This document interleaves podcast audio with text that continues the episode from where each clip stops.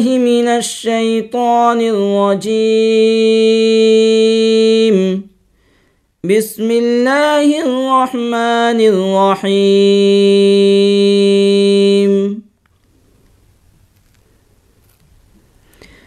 يا أيها الذين آمنوا خذوا حذركم فانفروا ثبات أو انفروا جميعا. وإن منكم لمن ليبطئن فإن أصابتكم مصيبة قال قد أنعم الله علي إذ لم أكن معهم شهيدا ولئن أصابكم فضل من الله ليقولن كأن لم تكن بينكم وبينه مودة. يا ليتني كنت معهم فأفوز فوزا عظيما. فليقاتل في سبيل الله الذين يشرون الحياة الدنيا بالآخرة. ومن يقاتل في سبيل الله فيقتل أو يغلب فسوف نؤتيه أجرا عظيما. وما لكم لا تقاتلون في سبيل الله والمستضعفين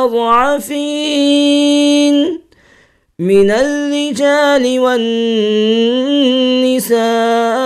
والولدان الذين يقولون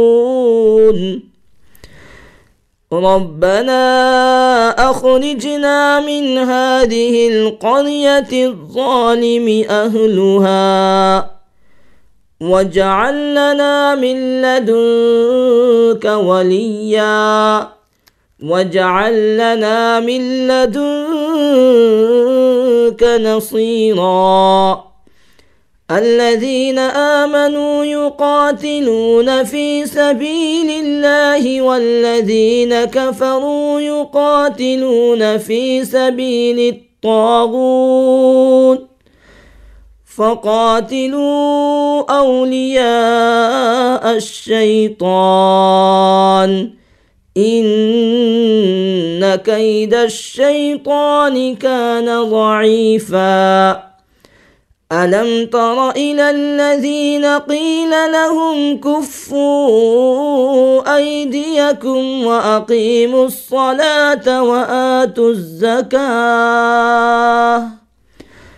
فلما كتب عليهم القتال إذا فريق منهم يخشون الناس كخشية الله أو أشد خشية وقالوا ربنا لم كتبت علينا القتال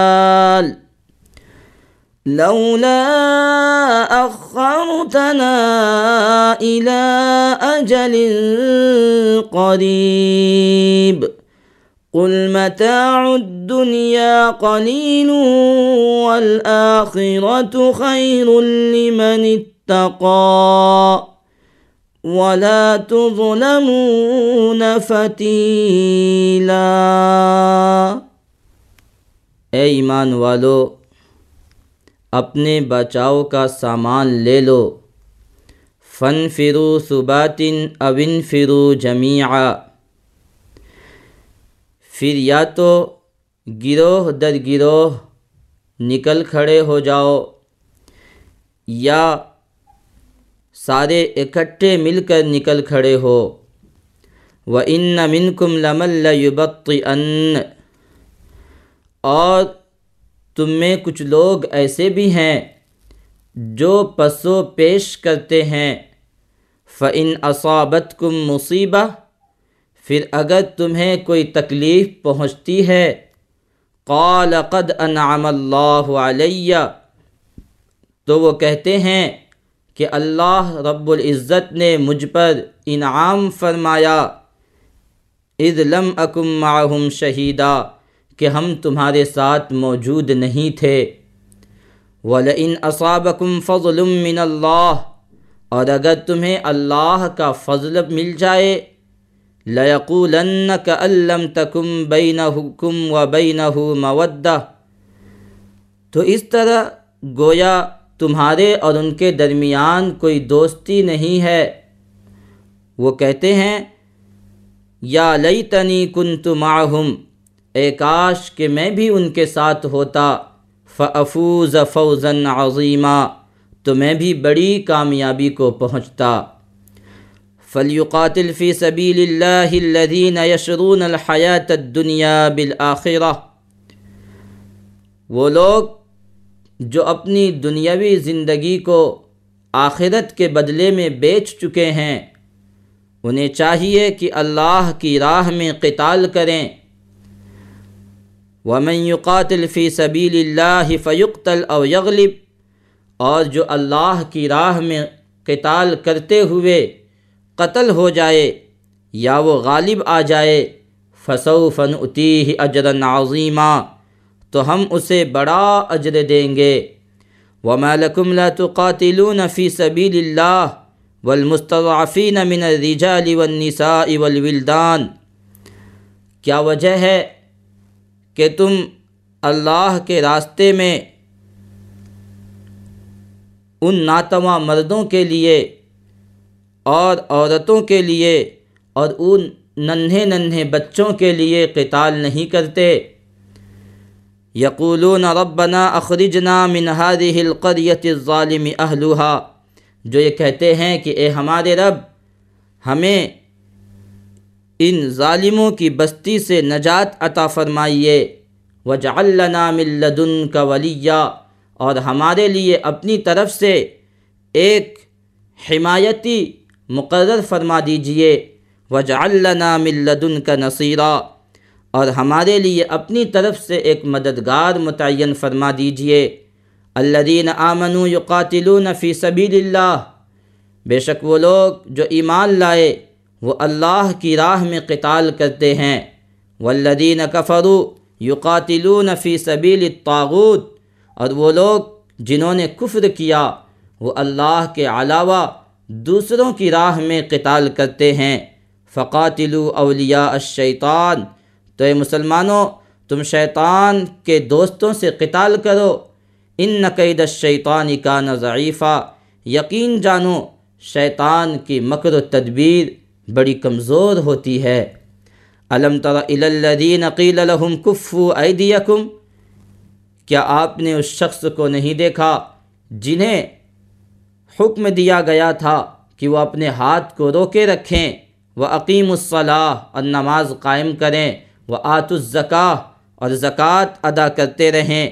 فلما کتب علیہم القتال، پھر جب ان پر جہاد اور قتال فرض کیا گیا، اذا فریق منہم یخشون الناس کخشیت اللہ او اشد خشیہ تو اسی وقت ان میں سے ایک جماعت لوگوں سے اس طرح ڈرنے لگی جیسے اللہ کا ڈر ہو یا اس سے بھی کہیں زیادہ۔ وقالو ربنا لما كتبت علینا القتال، اور کہنے لگے کہ اے ہمارے رب، آپ نے ہم پر قتال کیوں فرض کیا؟ لولا اخرتنا الى اجل قریب۔ آپ نے ہمیں کچھ دن اور کیوں نہ مہلت دی؟ کل متاع الدنیا قلیل۔ اے پیغمبر، آپ ان سے فرما دیجیے کہ دنیا کی سود مندی یہ بہت تھوڑی ہے۔ ولا خیرت خیر المن اتقا اور آخرت متقیوں کے لیے بہت بہتر ہے۔ ولا تظلمون فتیلہ اور تم پر قیامت کے دن ذرہ برابر بھی، دھاگے کے برابر بھی ظلم نہیں کیا جائے گا۔ سامعین محترم، قرآن مقدس کی جو ان سات آیتوں کی تلاوت اور ان کا ترجمہ آپ کی خدمت میں پیش کیا گیا۔ یہ آیتیں صورت النساء کی آیت نمبر سیونٹی ون سے لے کر سیونٹی سیون تک کل سات آیتیں ہیں۔ ان آیتوں پر اور ان کے علاوہ قرآن کی چند آیتیں ایسی بھی ہیں کہ جن پر باطل کی جانب سے اعتراض ہوتا ہے کہ اللہ رب العزت نے مسلمانوں کو دہشت کی، جہاد کی اور آتنک کی تعلیم دی ہے۔ حالانکہ یہ بات بالکل غلط ہے۔ اسلام میں کہیں بھی کسی بھی مسلمان کو جہاد کے علاوہ دہشت کی، آتنک کی کہیں تعلیم نہیں دی ہے۔ وہ ایک پاکیزہ جہاد کا حکم دیتا ہے، لیکن دہشت اور آتنک کا وہ کہیں پر حکم نہیں دیتا۔ سامعین محترم، آئیے آج کے ہم اس درس قرآن میں اسی ایک بات کو واضح کرتے ہیں۔ کہ اسلام کا دہشت سے اور آتنک سے کوئی تعلق نہیں ہے۔ اس لیے کہ اسلام یہ عربی زبان کا ایک ورڈ اور ایک لفظ ہے اور اسلام کا ترجمہ امن ہے۔ اسلام کا ترجمہ ہی شانتی ہے۔ اور جب اسلام کا ترجمہ ہی امن اور شانتی ہے۔ تو بھلا اسلام کیوں اپنے ماننے والے کو دہشت اور آتنک کی تعلیم دے گا؟ بلکہ اسلام کے پیغمبر حضرت محمد مصطفیٰ صلی اللہ تعالی علیہ وسلم کی احادیث اور آپ کے خلفائے اربعہ کی سیرت اور اسلام کی ساڑھے چودہ سو سالہ تاریخ گواہ ہے کہ اسلام نے ہمیشہ ظالموں کا مقابلہ کیا ہے، ہمیشہ کمزوروں کا ساتھ دیا ہے اور ہمیشہ اسلام نے انصاف کے دامن کو تھاما ہے۔ اسلام ایک امن والے مذہب کا نام ہے۔ اسلام ایک شانتی والا دھرم ہے۔ اسلام از اے پیس فل ریلیزین اسلام ایک شانتی کا مذہب ہے۔ اسلام نے انسانوں پر ہی نہیں، انسانوں کے ہی نہیں بلکہ جانوروں تک کے حقوق محفوظ کیے ہیں۔ ایک دفعہ میرے آقا صلی اللہ تعالی علیہ وسلم نے یہ روایت بخاری شریف میں موجود ہے کہ آپ نے فرمایا کہ ایک عورت نے اپنے گھر میں بلی پال رکھی تھی اور اسے باندھ کے رکھا تھا اور اس کو خود بھی نہیں کھلاتی تھی، نہ اسے چھوڑتی تھی کہ وہ باہر کی چیزیں کھا پی کر پیٹ بھر لے۔ اسی بھوک کی شدت سے اس بلی کا انتقال ہو گیا، وہ مر گئی۔ میرے نبی اکرم صلی اللہ تعالی علیہ وسلم نے فرمایا کہ وہ نیک عورت تھی، لیکن ایک بلی پر ظلم کی وجہ سے اس کی نیکی اسے جنت میں نہ لے جا سکی، اس کے عبادات اس کی اسے جہنم سے نہ روک سکی۔ میرے آقا نے فرمایا، میں نے اس عورت کو جہنم کے دہکتے ہوئی آگ میں دیکھا ہے۔ اسی روایت کے دوسرے ٹکڑے میں میرے نبی محتشم صلی اللہ تعالی علیہ وسلم نے فرمایا، اس کے بالمقابل ایک فاحشہ عورت تھی، ایک ناپاک اور گندی عورت تھی۔ وہ ایک دفعہ راستے سے گزر رہی تھی کہ اس نے راستے میں ایک پیاس سے بلکتے ہوئے، تڑپتے ہوئے کتے کو دیکھا۔ اس عورت کے دل میں رحم کے جذبات امنڈ پڑے۔ اس نے ادھر ادھر دیکھا، ایک کنواں نظر آیا، لیکن کنویں کے پاس نہ تو رسی ہے اور نہ ہی ڈول ہے۔ وہ عورت سوچنے لگی کہ اس پیاسے کتے کو میں پانی کس طرح پلا پاؤں گی۔ بلاخر اس کے دل میں ایک ترکیب آئی۔ اس نے جو چمڑے کے پاؤں میں موزے پہن رکھے تھے، اس موزے کو نکالا اور اپنے دوپٹے کو اس موزے سے باندھ کر وہ موزہ کنویں کے اندر لٹکا دیا۔ اس سے اس کے چمڑے کے موزے میں جو پانی بھر گئے، وہ پانی انہوں نے اس کتے کو، اس عورت نے پلایا، جس سے کتے کی جان بچ گئی۔ وہ چلا گیا۔ میرے آقا نے فرمایا، یہ فاحشہ عورت تھی، یہ گندی عورت تھی، لیکن ایک کتے پر رحم کرنے کی وجہ سے رب دو جہاں نے اسے جنت نصیب فرما دی۔ ایک اور واقعہ پرندوں پر رحم کا اس طرح آتا ہے کہ ایک صحابی میرے آقا کی خدمت میں حاضر ہوئے، ان کے دامن سے، ان کے کپڑے کے اندر سے پرندے کے چھوٹے چھوٹے بچوں کی چوں چوں کی آواز آ رہی تھی۔ آقا نے پوچھا، پیارے، تمہارے دامن میں کیا ہے؟ یہ پرندوں کی آواز تمہارے دامن سے کیوں آ رہی ہے؟ تو وہ صحابی عرض کرنے لگے، یا رسول اللہ صلی اللہ تعالی علیہ وسلم، میرا ایک راستے سے گزر ہو رہا تھا۔ وہاں درخت بہت سارے تھے۔ ان میں سے ایک درخت پر ایک گھونسلہ تھا، جس میں ایک پرندے نے یہ بچے، بچوں جن کے اس پر، اس درخت کے گھونسلے میں پرندوں کے یہ بچے تھے۔ یا رسول اللہ، میں نے ان بچوں کو اٹھا لیا ہے۔ آقا نے فرمایا، تم نے ان پرندوں کے بچے کی ماں پر ظلم کیا ہے۔ جاؤ، ان پرندوں کے بچوں کو وہیں لوٹا آؤ جہاں سے تم اٹھا کر کے لائے ہو۔ سامعین محترم، یہ اسلام کا درس ہے، یہ اسلام کا سبق ہے کہ اسلام جہاں جانوروں تک کے حقوق دیتا ہے، جہاں وہ پرندوں کا حق محفوظ کرتا ہے۔ بھلا اب بتائیں تو صحیح، کیا اسلام انسان پر ظلم کی اجازت دے سکتا ہے، بھلا انسان دہشت کی تعلیم دے سکتا ہے، بھلا اسلام یہ آتنک کا سبق دے سکتا ہے جو اسلام جانوروں تک کی حفاظت کا حکم دیتا ہو۔ وہ انسان بھلا ٹیرزم کا سبق کس طرح سکھا سکتا ہے۔ سامعین محترم، یہ تو میرے آقا مدنی صلی اللہ تعالی علیہ وسلم کے زمانے کا ایک واقعہ ہے۔ لیکن تاریخ کی کتابیں ایسے واقعات سے بھری پڑی ہیں کہ جہاں وقت کے بادشاہ نے مسلمانوں کے خلاف ایک غیر مسلم کے حق میں فیصلہ دیا ہے۔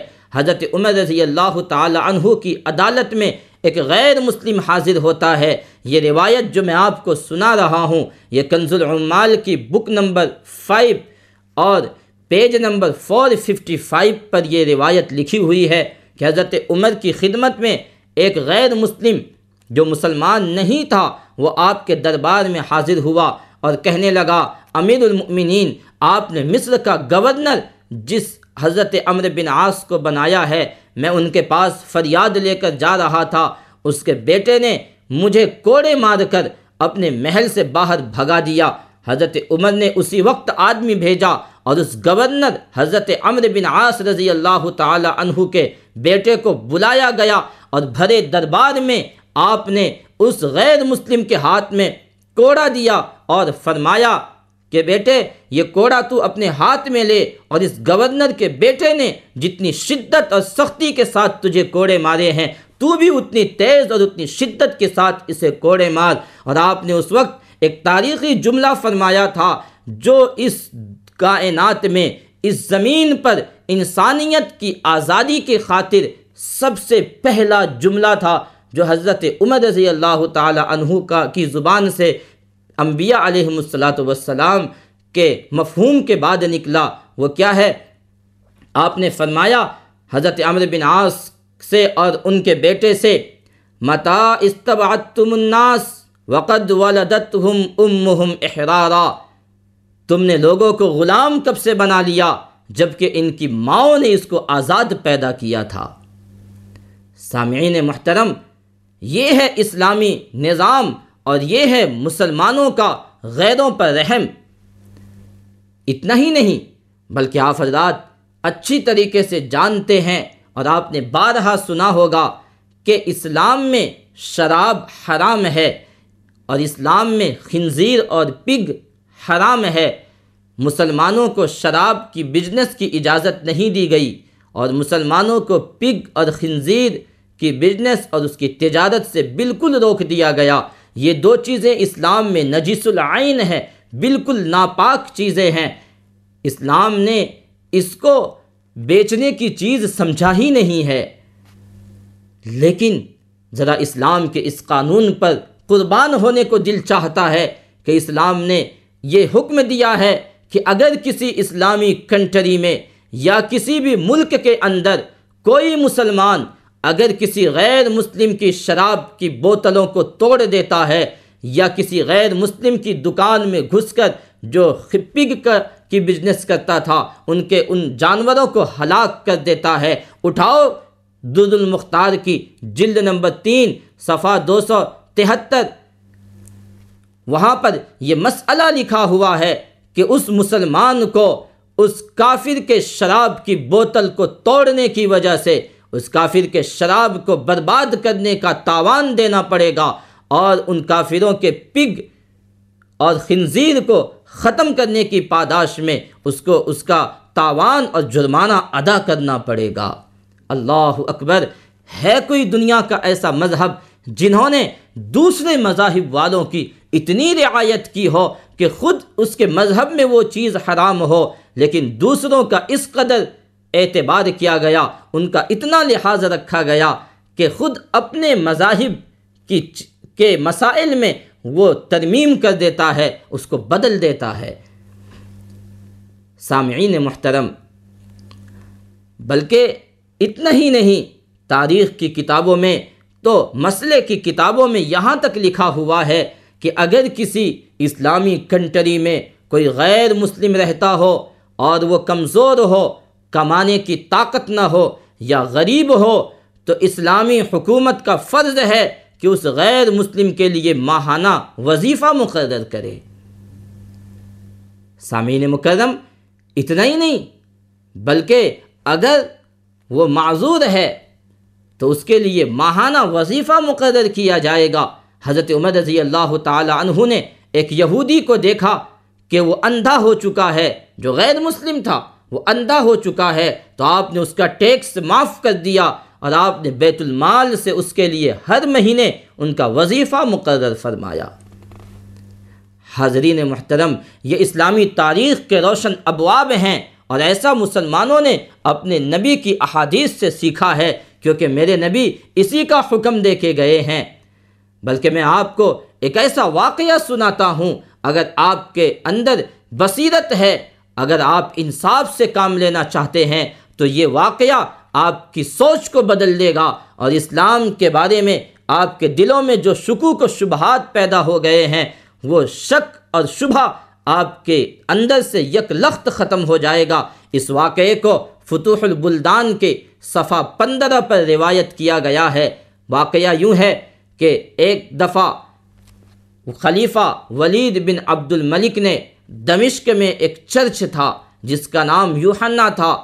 اس چرچ کو خلیفہ عبد الملک ولید بن عبد الملک نے توڑ کر وہاں مسجد بنا لی۔ جب ولید بن عبد الملک کا انتقال ہوا، حضرت عمر بن عبد العزیز رحمۃ اللہ علیہ سلیمان بن عبد الملک کے بعد امیر بنے۔ تو آپ کے پاس عیسائیوں کی، ان غیر مسلموں کی جن کا چرچ تھا، ان کی پوری جماعت حضرت عمر بن عبد العزیز کے پاس آئی اور فرمایا، اور وہ لوگ کہنے لگے کہ یہ مسجد دمشق جہاں بنی ہوئی ہے، یہ پہلے چرچ تھا۔ ولید بن عبد الملک نے اس چرچ کو توڑ کر وہاں مسجد کی عمارت قائم کی تھی۔ ہم آپ سے فریاد کرتے ہیں کہ ہمیں انصاف دیا جائے۔ لوگوں تاریخ کی کتابوں میں لکھا ہے، فتوح البلدان اٹھا کر کے دیکھو، اسلام کی تاریخ کا یہ ایک روشن باب ہے اور یہ ایک ایسا نمونہ ہے کہ دنیا کی کسی بھی تاریخ میں، کسی بھی قوم کی کسی بھی ہسٹری میں آپ کو یہ واقعہ نہیں ملے گا۔ عمر بن عبد العزیز رحمۃ اللہ علیہ نے حکم دیا کہ چرچ کی جتنے عمارت کے حصے کو توڑ کر وہاں مسجد بنائی گئی ہے، اس مسجد کو شہید کر دیا جائے، اتنے حصے کو توڑ دیا جائے اور وہ جگہ خالی کر کے دوبارہ ان عیسائیوں کو دے دی جائے، ان غیر مسلموں کے حوالے کر دی جائے، جہاں وہ اپنی عبادت گاہ اور چرچ قائم کریں۔ اللہ اکبر اللہ اکبر، اور یہ عمر بن عبد العزیز، یہ کوئی عام مسلمان نہیں ہے، بلکہ آپ قرآن کے حافظ حدیث کے محدث اور تمام تر اموی خلفہ میں سوائے حضرت امیر معاویہ کے آپ کا سب سے بڑا مقام اور مرتبہ ہے۔ اس نام کے سب سے بڑے فالوور لیکن حکم دیتے ہیں کہ چرچ کی جس عمارت کو توڑ کر وہاں مسجد بنائی گئی ہے، مسجد کو شہید کرو اور وہاں دوبارہ سے چرچ قائم کیا جائے۔ یہ چیز مسلمانوں نے کہاں سے لی؟ یہ درس مسلمانوں کو کہاں سے ملا؟ اور حضرت عمر بن عبدالعزیز رحمۃ اللہ علیہ کو یہ بات کہاں سے ملی کہ انہوں نے دوبارہ مسجد کو شہید کروا کر اس جگہ چرچ قائم فرمایا؟ یہ بات انہوں نے نبی کی سیرت سے لی ہے۔ آئیے بے حقی شریف کی جلد نمبر ایک، صفحہ تین سو ستاون کو اٹھا کر کے دیکھتے ہیں۔ وہاں پہ ہمیں ایک ایسی روایت ملتی ہے کہ جس روایت کو پڑھ لینے کے بعد اسلام کے بارے میں سارے شکوک اور شبہات ختم ہو جاتے ہیں۔ آپ خود کہو گے کہ اسلام نے جس طرح غیر مذہبوں کے ماننے والوں کا ادب کیا ہے، ان کو حق دیا ہے، ان کی تعظیم کی ہے، اتنا دنیا کے کسی مذہب نے نہیں کیا۔ آئیے وہ تاریخ تاریخ کا بھی ایک عجب واقعہ ہے کہ محمد رسول اللہ صلی اللہ تعالیٰ علیہ وسلم کی خدمت میں نجران کے عیسائیوں کی، غیر مسلموں کی ایک جماعت کسی مسئلے کے واسطے آتی ہے۔ آپ نے اسے کہاں ٹھہرایا؟ کہاں ٹھہرایا؟ مسجد نبوی کو اس کا گیسٹ ہاؤس بنا دیا۔ آپ نے اپنی مسجد میں ان کافروں کی جماعت کو ٹھہرنے کا حکم دیا۔ وہ جماعت غیر مسلموں کی، عیسائیوں کی، اہل کتاب کی مسجد میں رکی اور دنیا نے پھر کیا دیکھا کہ جب نماز کا وقت آیا، آپ نے ان کافر اور یہو، عیسائیوں سے، غیر مسلموں سے آپ نے فرمایا کہ بھائی، یہ مسجد ہے، ہم یہاں نماز ادا کرنے جا رہے ہیں۔ اگر تم اپنے مذہب کے مطابق، اگر تم عبادت کرنا چاہو، تو تمہیں اس مسجد میں اپنے مذہب کے مطابق تمہیں عبادت کرنے کا پورا حق دیا جاتا ہے۔ اللہ اکبر، یہ محمد رسول اللہ ہے جو دنیا میں رب کی عبادت لوگوں کے اندر پیدا کرنے کے لیے تشریف لائے تھے۔ آج خود مسجد نبوی میں جبکہ ان کے مہمان کچھ غیر مسلم ہوئے ہیں، آپ نے انہیں مسجد میں ان کے اپنے مذہب کے مطابق آپ نے ان کو نماز اور عبادت کا حکم دیا اور آپ نے اجازت دے دی، پھر دنیا نے وہ وقت دیکھا اور دنیا نے اس وقت لوگوں نے اس منظر کو بھی دیکھا کہ ایک طرف محمد رسول اللہ صلی اللہ تعالیٰ علیہ وسلم مسلح پر نماز کے لیے کھڑے ہوئے، پیچھے آپ کے مبارک اور مقدس صحابہ کرام نے صفے باندھ کر نماز شروع کی ہے۔ اسی طرف مسجد کے دوسرے حصے میں ان غیر مسلموں نے اپنی طرز کے مطابق عبادت شروع کر دی۔ ادھر مسجد کے اندر محمد رسول اللہ نماز پڑھا رہے ہیں، اسی مسجد نبوی میں دوسرے غیر مسلم بھائی وہاں اپنی طرز کے مطابق عبادتوں میں مشغول ہیں۔ ہے کوئی تاریخ کی کتاب میں ایسا واقعہ؟ ہے دنیا کے کسی مذہب والے کے پاس یہ عدل اور انصاف اور یہ مساوات کی یہ اعلیٰ مثال؟ ہر ایک مذہب ایسی مثال پیش کرنے سے قاصر ہے۔ سامعین محترم، مدینہ کا وہ دن بھی بڑا عجب دن تھا کہ ایک مسلمان نے ایک غیر مسلم کو قتل کر دیا۔ دربار رسالت میں وہ غیر مسلم کہ ان کے اہل اہل خانہ دربار رسالت میں حاضر ہوئے اور عرض کیا، یا رسول اللہ، ایک مسلمان نے ہمارے فلاں رشتہ دار کو قتل کر دیا ہے۔ سنو سنو اور دل کے کان سے سنو۔ محمد رسول اللہ صلی اللہ تعالی علیہ وسلم کا وہ تاریخی فیصلہ جو بحقی شریف کی جلد نمبر آٹھ اور صفحہ تیس پہ لکھا ہوا ہے، وہ تاریخی فیصلہ آپ نے دیا ہے۔ آپ نے اس مسلمان کو بلایا اور آپ نے فرمایا کہ تم نے ایک غیر مسلم کو ناحق قتل کیا تھا۔ رب محمد کی قسم، اس کے بدلے میں تمہیں قتل کیا جائے گا۔ پھر مدینہ کی گلیوں نے اور صحابہ کرام کی مقدس جماعت نے اور تمام غیر مسلموں نے یہ منظر دیکھا کہ ہر ایک کے سامنے مجمع کے اندر اس مسلمان کی گردن اڑا دی گئی۔ اسی کو تو میرے نبی صلی اللہ تعالی علیہ وسلم نے بخاری شریف کی حدیث صفحہ جلد نمبر ایک، صفحہ نمبر گیارہ سو چون کی ایک حدیث میں یوں بیان فرمایا، آپ نے فرمایا اعلیٰ من ظلم معاہدا لم يرح رائحة الجنة او كما قال عليه الصلاة والتسلیم او من قتل معاہدا.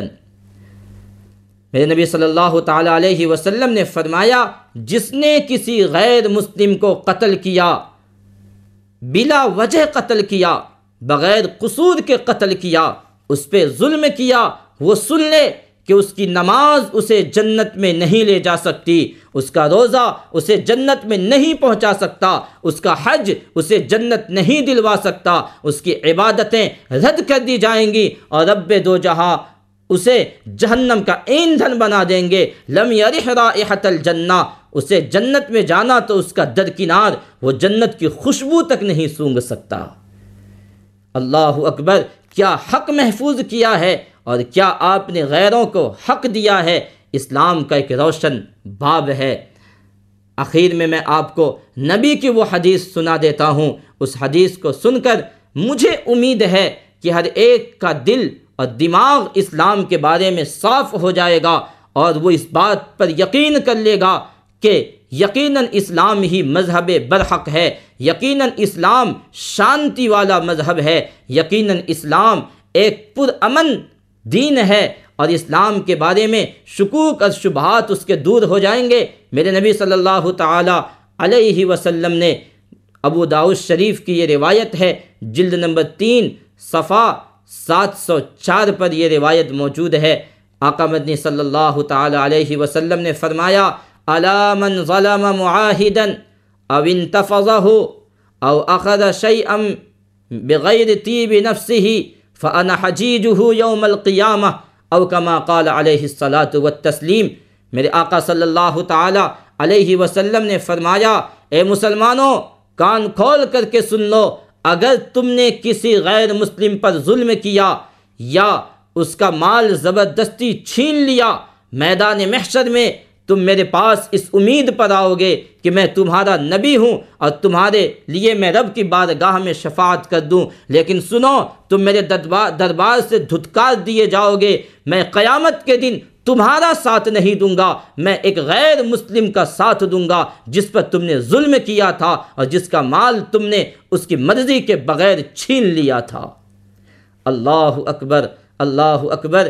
کیا اسلامی تعلیمات ہیں؟ اور آج ہمارے بھائی غلط فہمی میں پڑے ہوئے ہیں کہ اسلام دہشت سکھاتا ہے، اسلام آتنک کا حکم دیتا ہے یا اسلام ٹیرزم کا درس دیتا ہے۔ نہیں میرے بھائی، اسلام کہیں بھی کسی بھی حدیث و قرآن میں آپ کو کہیں نہ ملے گا کہ اسلام نے ظلم کا حکم دیا ہو۔ ہاں آپ جب قرآن مقدس کو اٹھا کر کے دیکھے، وہاں اللہ تعالیٰ نے ہمیں جہاد کا حکم دیا۔ لیکن وجہ بتائی، جہاد کیوں کیا جائے گا؟ اس کے قتال کی وجہ کیا ہے؟ اللہ رب العزت نے بتائی، کیا ہے؟ ریزن کیا ہے؟ ریزن جہاد کیوں کیا جائے؟